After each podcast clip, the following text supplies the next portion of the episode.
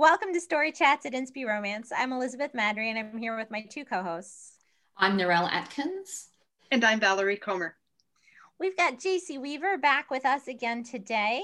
And um, because JC has been with us a couple times, I'm not going to read her bio. So uh, we will link to her website and you can go read her bio there if you want to. Um, mostly, you just need to know that she's cool and we're glad she's here with us today. So thank you for joining us, JC. Thanks. I'm really glad to be here. So. All right, today we are talking about including mental health issues in CCR. So that's kind of um, it's kind of a crazy topic um, to to be weird, um, but um, it, it's not something that just like leaps out like let's do a podcast about that. And it actually was JC's idea, which I think it's a fabulous one. And I was super glad she came up with it. But why don't you tell us a little bit about why it was your idea? Well, um, when you put the call out to just come up with some topics, immediately I started looking into when Mental Health Month was, and it just happens to be the month of May. Um, mental health is something that's very, very near and dear to my heart. Um, it just has such a broad spectrum of importance in our daily lives, in ministry, in every single aspect of our human existence. And so, of course, why shouldn't we also discuss that in fiction? Yeah, yeah that's perfect. I love it. Um, yeah, no. So I guess um, our first question ought to be then, um, and JC, JC already apparently gave us her opinion that it is important. um, I only have a little one. That's okay. um, should C- CCR in particular should CCR have characters with mental health issues? Um, why or why not? You know, what do, what are your feelings on that? And um, let's let's go to Valerie first. Well, the technically correct answer is of course we should right i mean otherwise we wouldn't be here having this conversation right um, probably because we we do want to have stories that are representative of a wide range of people, mm-hmm. but it's still a really hard one. So I don't know if you want me to go there or not. Mm-hmm. Um, but we we want heroes and heroines that people can identify with. And so there are a lot of people who struggle in this area. And so for them in particular, it's important to see characters doing the battle with that. Narelle, what about you? What do you think? I say definitely yes because um, my mum has bipolar, so I grew up with a mum that would end, would have a psychotic episode and end up in hospital at different times, particularly when I was a teenager. And there was such a stigma in the church in terms of the way people treated her, in terms of the way I was treated, because my mother would go a bit crazy at different times as well. And I will often say to people, I do have a bit of PTSD from in terms of attending church, because my mother would often um, have very interesting behaviors during a church service mm. and around church events and stuff. So for people like me, it's a very um, tricky topic, and it's also a topic that needs to be handled with sensitivity as well. Um, but to break down the stigmas, if you don't talk about things, the stigmas just don't break down.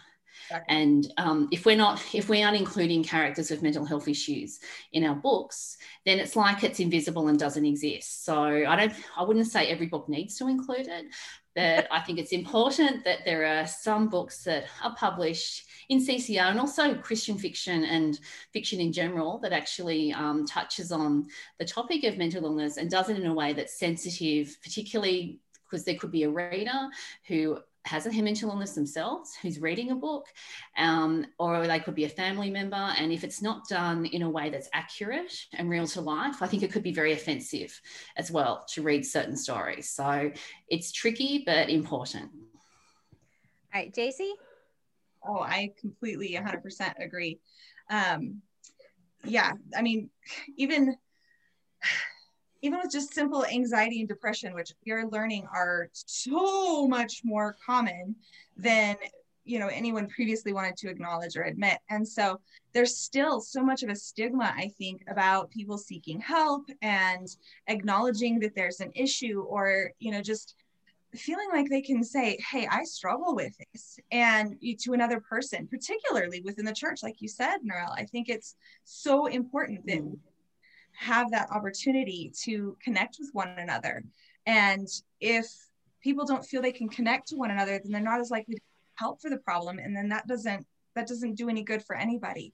So I think if we cover that topic in Christian fiction, then we are providing an opportunity not only for like you said readers to connect with something that hey i might be going through this or i have a loved one that's going through this with mm-hmm. sensitivity with realism um, i think it also helps to kind of break that veil of the the mask of perfectionism that, that's so easily put on for church mm-hmm. so yeah it's really important that we go ahead and just rip that yeah. off yeah so I, I actually asked my mum i had a conversation with her last week because i knew this topic was coming up about um, her experiences at church because i see things from when i was a kid and a teenager but for her it's a different perspective. And she was talking she was very fortunate and very blessed to have some beautiful friends who were very supportive of her. So there were some people that had some very interesting reactions but we were also blessed to have a lot of people who did support and and help our family in the challenges that we faced. And she was talking about one of her friends and says, "Well, well, how do I treat you because you you have this illness?" And my mum's like, "You treat me like you treat anybody else. Like, just treat me like normal." That I mean, it's it's just really interesting how it's kind of like it's the perceptions that people used to have is like, well, you're a different category of person, or I don't know whether it's a lesser person, or I just can't relate to that. And I'm thankful this is, we're going back 40 years when I'm talking about my mum having this conversation.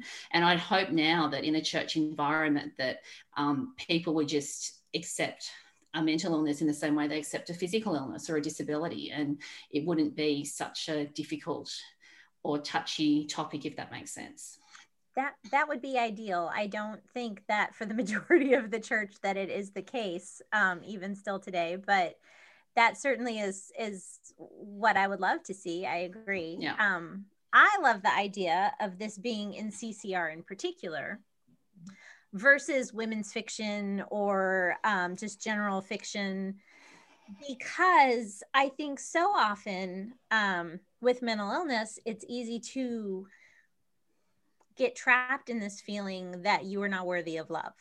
Um, and so in CCR, you can have these characters with with mental struggles um, find love and recognize that they are deserving of love, not just love from God, but love from other people. Um, because those are some of the darker battles, I think, especially when you're talking about depression and anxiety those are the ones that feed in in the shadows of your mind. And so christian contemporary romance has a really unique place where they can attack that and they can say hey you know this is not the truth. Um, this is not the truth of, of god's word um, any more than you would be undeserving of love because you had chronic fatigue. You know you are deserving of love regardless of what what illness you have be that a mental illness or a physical one. Um so yeah i i love it when i see that in contemporary romance. Um it tends to then pull um pull a story in a a different direction.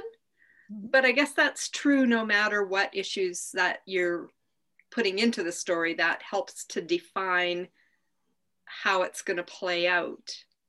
So when you're thinking of uh, lighter stories or rom com, then can it fit into something like that? Or does it kind of require being in a now we're having a serious story? I think it could go in rom com because I yeah. think so so often people who struggle with depression are the class clowns and you would never know. I mean, think of Robin Williams, you mm. know, who um who struggled so hard um and, and, you know he had other physical maladies happening as well but he was the class clown you know and i think oftentimes the kid with anxiety mm-hmm. grows into the adult who comes across as never let anything ruffle them because we're trained when you have a mental illness that you hide it. Um, and so you hide it by becoming the opposite. So yeah there's there's room and there may be some serious moments but i think you could stick it in a rom-com and yeah. it could be all the more powerful for it for recognizing that hey you know this person is funny and flippant because they're desperately wounded inside. Well and I, to be honest you don't always want to be so serious you have an issue it's like you know what I mean? It's like if we read every story about the military hero who has PTSD and he's an amputee, do we want that story to be filled with all of the difficulties and the nightmares and the right. issues that he's got? No, we want him to have how he's overcome and how he still puts on that I'm a family guy and I have a sense of humor and I can still work and do all of the things. He's still a whole person. Right. So I think we need to treat yeah. that and so if we include characters who have mental illness, even something as unpredictable as bipolar disorder, somebody who's facing that or who has lived in an environment like that, if it's always serious, then it can become a drag and it's just one more thing that you don't want to read because it sucks you into the pit. So right. let's pull a little fun and bring a little light and and sometimes it's so nice to just escape into okay, yes. So I'm going to make fun of my anxiety. I'm going to make fun of my depression just a little bit. And it doesn't necessarily mean that you're being insensitive. It's just that you can't always be stuck in the doldrums. You, you need to pull yourself out with a little bit of fun and a little bit of light and hope because sometimes just doing that, it just, I don't know, it shines a little bit more sunshine in a moment when you need it. Yeah. I like that. I like that yeah. answer. Thank you yeah, and I think we really need to move beyond the stereotypes. I mean, there's a lot of, as you talked about the stereotypes with the um, the veteran with PTSD or the amputee in mental illness. I think there's some stereotypes that aren't necessarily reflective of the wide variety of mental illnesses. Mm-hmm. Depression will manifest in very different ways in different people, depending on a whole bunch of factors. Mm-hmm. So there's a lot of room, I think, to actually be a bit more focused in the way a character's developed and really looking at their backstory and their experiences and and what's happening so that it's it's not um, an insensitive stereotype for want of a better word yeah. as well. Yep. Do you think that um the characters need to be the main characters or is having a side character enough representation or a mixture thereof or what do you think? Should should there be like the main heroine struggling with suicidal ideation? You know is is that something that can can work or should that just be the side character? What do we think I think it's hard. Um, no one wants to volunteer. I, will go. I'll go first. I think it's hard for a couple of reasons. So, with depression, um, one of the common symptoms of depression is not having goals and not wanting to get out of bed of a morning, just wanting to dive under the covers and sleep the day away and and to not do stuff and wanting to stay at home and not going out and being more passive rather than active. And a main character in a book, if they aren't being active and pursuing goals in the story, it can be very tricky to write that. So I think that's probably one aspect because it would be a very boring story if the heroine just stayed in bed all day for the whole story because they're depressed and that is a reflection of real life for some people that is their experience. So it depends on how you do it from that sense. And the other um, side of it with a point of view character is there if someone is um, suffering from bipolar or schizophrenia uh, or has psychotic episodes they really are an unreliable narrator. And i say that because if my mother was to write her life story and write down about certain periods of time in her life, I would argue the toss and say that that's not true because she doesn't actually remember her psychosis when she's not in a psychosis. So I think if that's also part of her illness, that may not be other people's experience. So um, it can be tricky, I think, as a narrator, um, as a as a point point of view character to actually um, realistically sort of have what's going on in the story is actually reflective of what's really happening. So um, the black cat really isn't evil, and um, all the different disorganized thinking that can go with a psychosis would be quite challenging to write. And also, if it was done accurately from a point of view, it'd be actually very difficult to follow as well. So, and my mum would often, she'd, we'd have the same conversations. I used to talk about it was like a broken record. She'd go back into a psychosis and we'd have the same conversations about the same things. It was really weird, but that was just the way it worked. And then she'd have no memory of it. So it's it's quite tricky to do that, and it's not impossible. And I'd love to see more authors tackling mental illness and tackling the bipolar and schizophrenia characters um, as, as minor characters or as main characters. But I do think that there's a lot of unique challenges that would go about creating those characters and um, and having them actually work in a story. About making the villain. Yeah because we find that a lot, especially in like suspense and stuff. It ends up being a, only the dark gets seen instead of the light. So I think as far as Christian fiction goes, we really, really have a responsibility to um, show that it's yes, there's heart, darkness, and difficulty and pain, and a lot of that, but we still have a responsibility to share the hope and they continually to speak life into not only each other but into our characters. So how do you do that though in romance? Because there's nothing you know sexier than a severe case of bipolar let's say just as an example. Well and i i think that's why it's hard and people don't tend to do it um be, because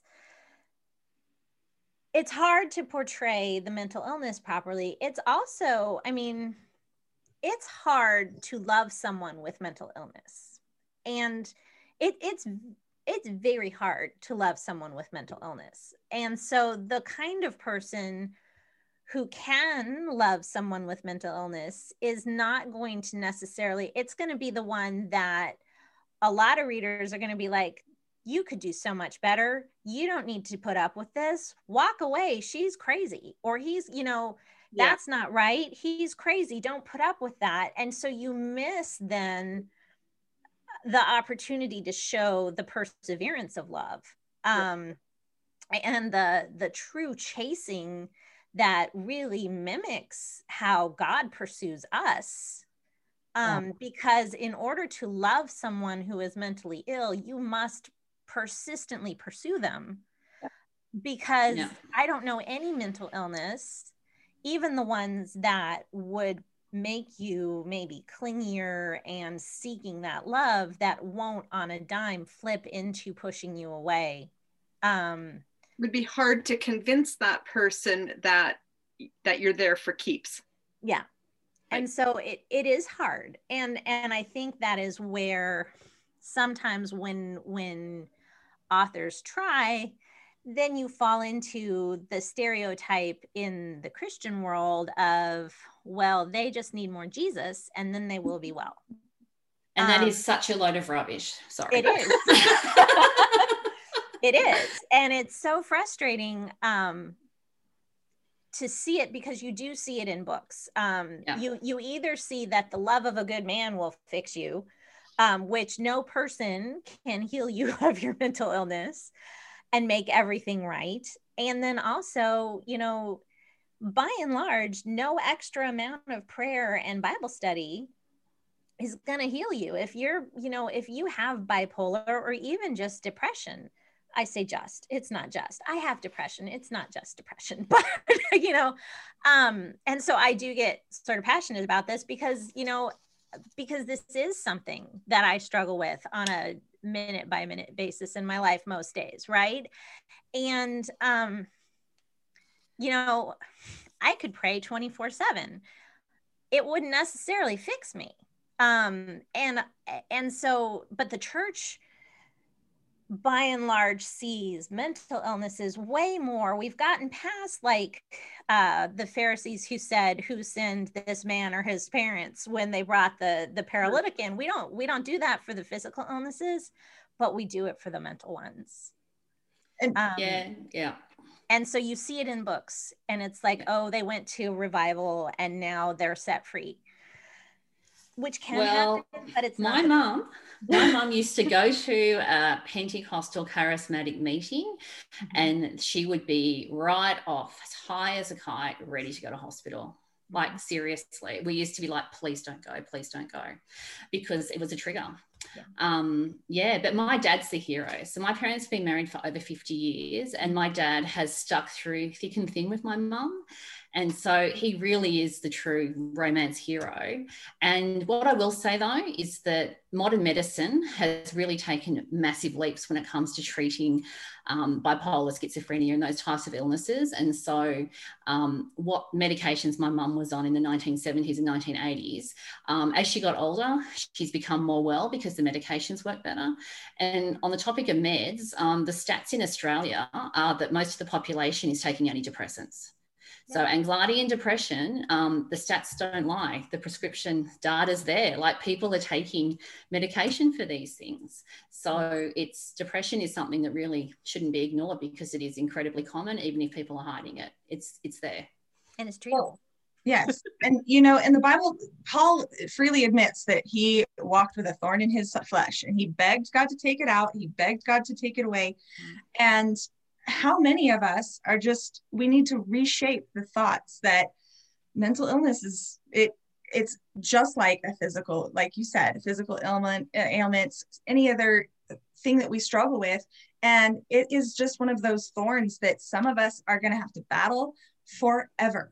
And you know no it's not the same as some of the other thorns that people struggle with. Some people it's a sin struggle but we all have a struggle and because a struggle is what makes us it makes us realize that we need jesus.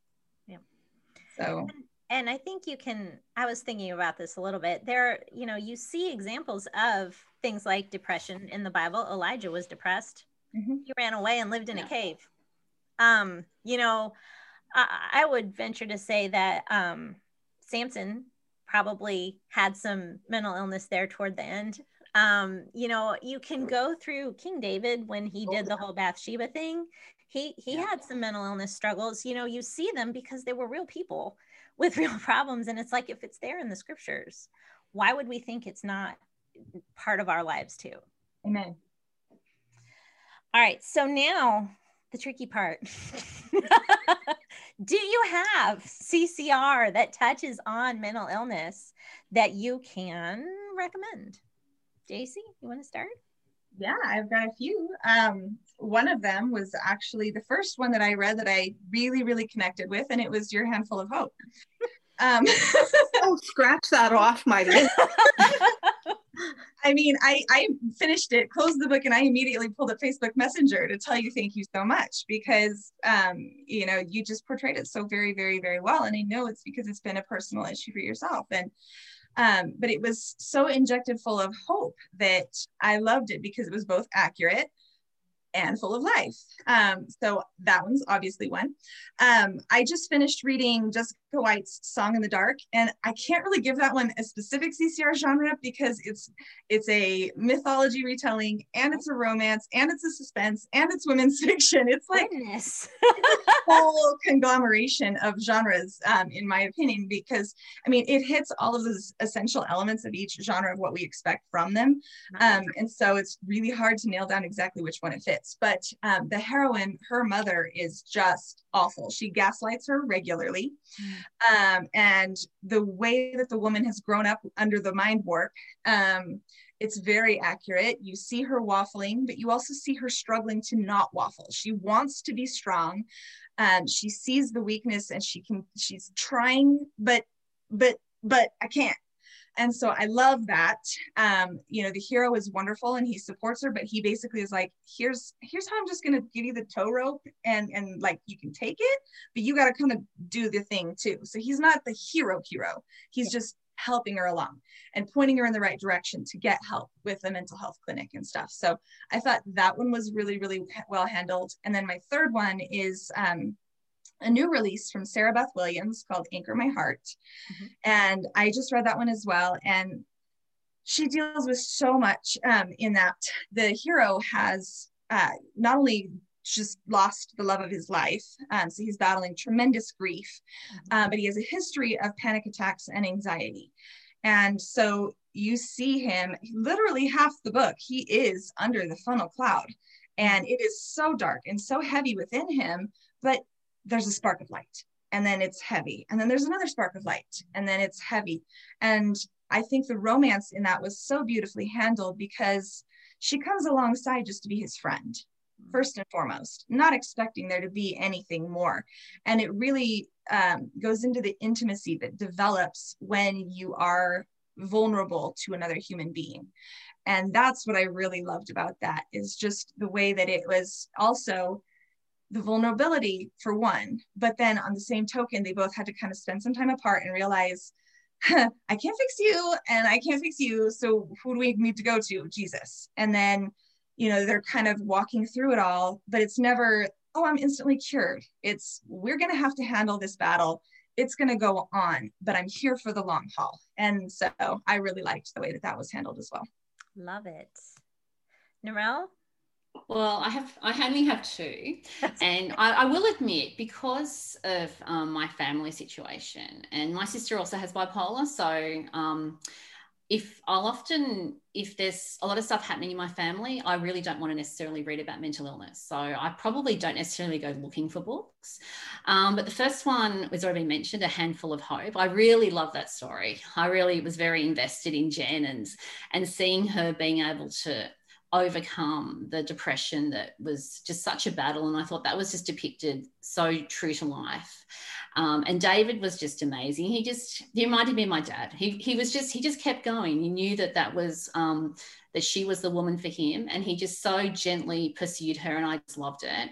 Um, now, I will confess, I didn't actually read the next book in the series because I could not stand Sarah. I got so angry when Sarah did what she did in that book.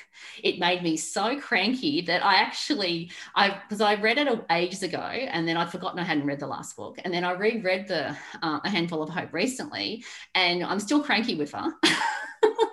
because it just epitomizes the selfish insensitivity of people because I thought you should know better. You should know not to do that. Like this is just so mean what you've done. So anyway, I will get over this eventually. so I got very invested in your story. So that's the first one. And the second one is it's not CCR, but it has a romance element in the story. And it's um, a brand new release in May. And it's Under the Magnolias by um, T.I. Lowe. So um, it's a coming of age story set in the 1980s, and the character would be a couple of years older than me. And it was really quite an insightful read for me because she lost her mum when she was only, I think, 11 or 12. Very young. Her mum died in childbirth. And so she has a number of siblings, and she's not the eldest, but she ends up becoming the eldest in the family for various reasons and taking on that role. And they live on a tobacco farm in South Carolina. And her father has what is later revealed to be bipolar. And he has this little church that meets on the tobacco farm where they live, and all sorts of odd and interesting characters um, attend their church. And it goes, it spans a number of years, and it goes through um, Austen's journey with her father and coping with his um, changing mental state at different times and the support she had around her. And I think if anyone was to ask me, what was your childhood like? I would direct them to read that book because that would give you a bit of an insight because I could really relate to Austen and, and the struggles and the challenges. And um, finding it really hard to trust people and running being very independent because you had to depend on yourself because you didn't have necessarily parents that were there when you needed something. I mean i lived with my grandparents a couple of times in my teenage years as well because i couldn't live at home for various reasons. So i risk yeah it's a brilliant story under the magnolias. And if you want to learn about mental illness um, go read that book. Valerie As we were talking, um, a book came to mind that isn't in my notes, so I don't have all the details, but uh, Janet W. Ferguson's Leaving mm-hmm. Oxford. The yeah. heroine in that story has severe anxiety, which uh, um, she can't leave town. Basically, she's so long as she's in her little bubble, she's kind of okay, sort of, mostly under control, but she cannot leave Oxford. And so that was, um, and I don't remember her name because I didn't write, I didn't write it in my notes, but uh, I do remember reading that and, and just kind of going, that's really interesting. It's not um, an area of life that I have experience with. And, and it was very believable as far as just see. I mean, I, I've heard of this kind of thing before, right? So it was it was insightful and a, a teaching moment, I guess, to to see what kind of goes on in that that mind as as to how what the panic looks like and how how you can you know potentially overcome it. And in the the second book that i could mention would be irene hannon hope harbor. I enjoyed that that whole series and this is the first book. And the hero in this one is on the verge of a nervous breakdown. So it's again it's maybe not a um, mental illness in the same way as something that you're you know is deep in your personality from childhood but there's a whole gamut right? And so this guy is really uh, really struggling and he takes leaves chicago goes on this vacation to the oregon coast and um, meets a cranberry farmer. But he it just goes through what what his his mental process is dealing with the mental breakdown and and how he can learn to cope and and um, get through this stage of his life. So i just mentioned those two. Excellent. I um i really struggled with this because i feel like i run into the books where um they get more jesus and then they're fine and so um the the the one that I wrote down was Can't Help Falling by Kara Isaac. And I wouldn't say that anyone would necessarily look at that book and decide that it had anything to do with mental illness. But the girl sits in wardrobes, and that is yeah. mental illness. She she has some mental illness that she's dealing with because she when she gets overwhelmed, she crawls into a wardrobe and pretends that she's not there. Um and and it it never really resolves, which I mean, I think it was intended to be sort of light and funny and quirky and a nod to Narnia. But when I look at that, I'm like, this girl needs help. Um, and really, by the end of the book, she gets help through the guy and more Jesus. And so it it was a letdown. I love the book, but from the mental illness standpoint, I find it a little bit of a letdown. But um, I really struggled to, to find books um, that I would say that I recommended wholeheartedly because of their dealing with mental illness.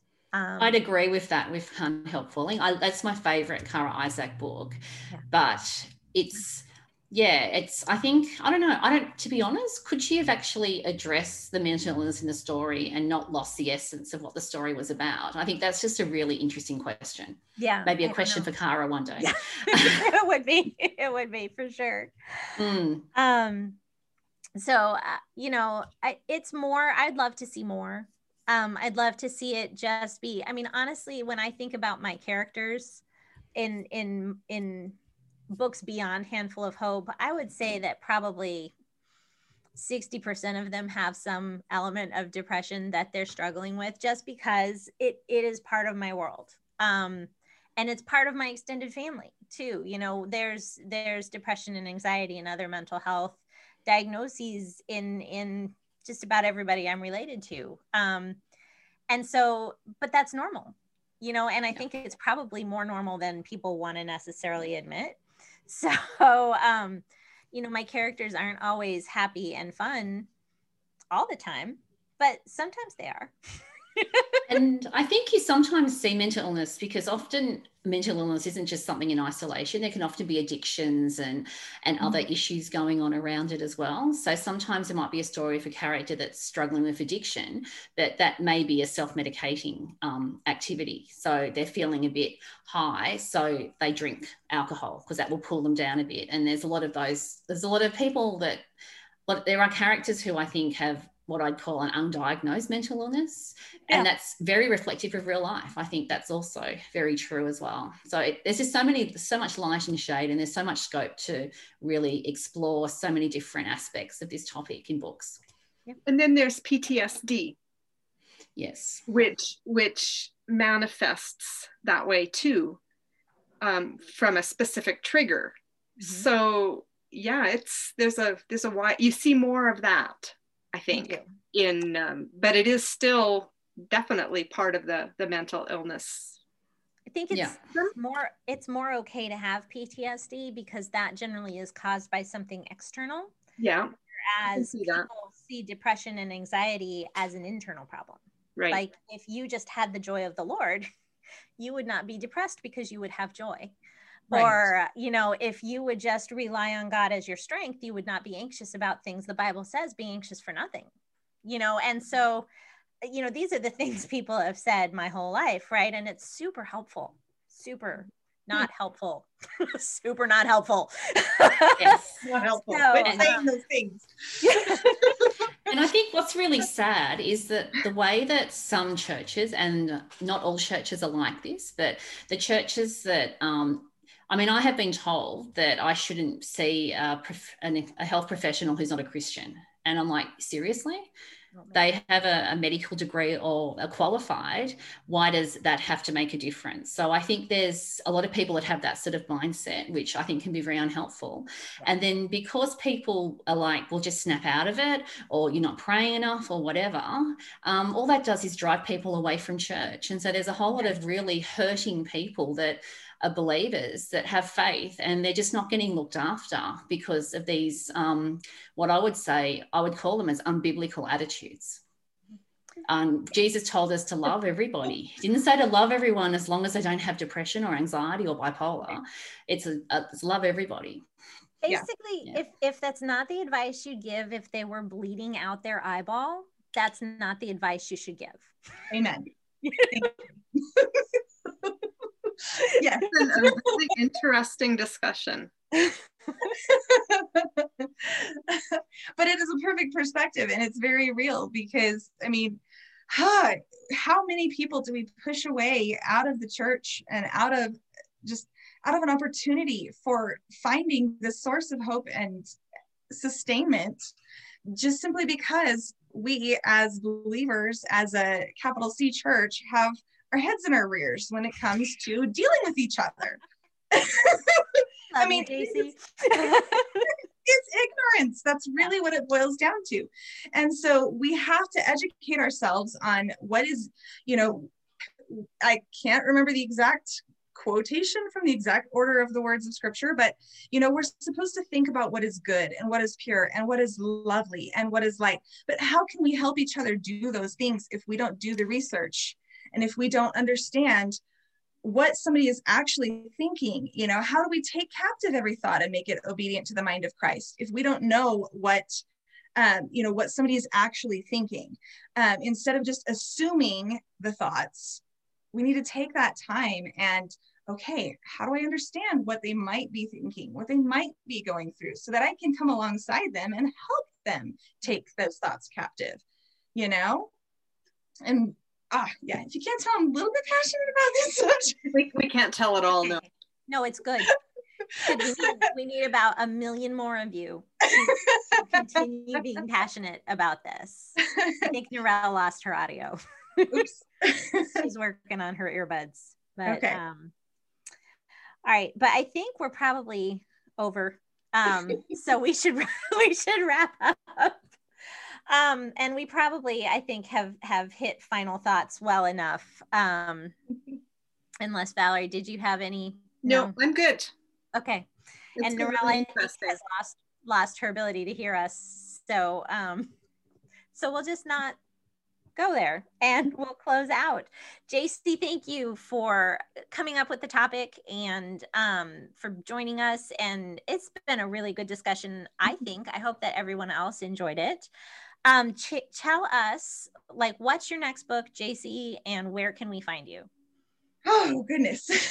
so um, I only have two that are in the process right of coming out, you know, on the market right now. Um, so I say only two, but that's you know, you know how it goes. So yeah. Um,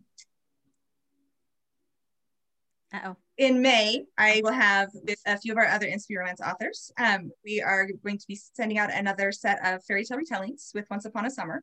So I'm really excited about that one. Um, and then we also have um, uh, there's a collection coming out in September called Save the Date. It's a wedding anthology. And in that one, my story, Braver With You, my heroine actually deals a lot with um, some mental health stuff with a controlling mother and a whole bunch of other so which, um, which fairy tale did you retell in Once Upon a Summer? I uh, did the Frog Prince, and let me tell you, Grimm did not give us very much to work with on that one. So there's a there's a whole lot of creative twisting on that guy. Excellent. Excellent. All right. Well, that'll be fun. We'll look forward to those. Um, thank you, everyone, for joining us today at Story Chats. You can find everything you need to know about the podcast at inspyromance.com slash storychats. If you're watching on YouTube, please don't forget to subscribe and hit that little notification bell so you never miss an episode. And in the meantime, uh, we'll see you next week, but don't forget to fall in love with a good book. Bye, everybody. I'm waiting a second to see if Narelle is here. Doesn't sound like it. So it was great to uh, talk to everyone. See you next week. Bye. Bye. I'm finally back. Just in time to say goodbye. Just in time.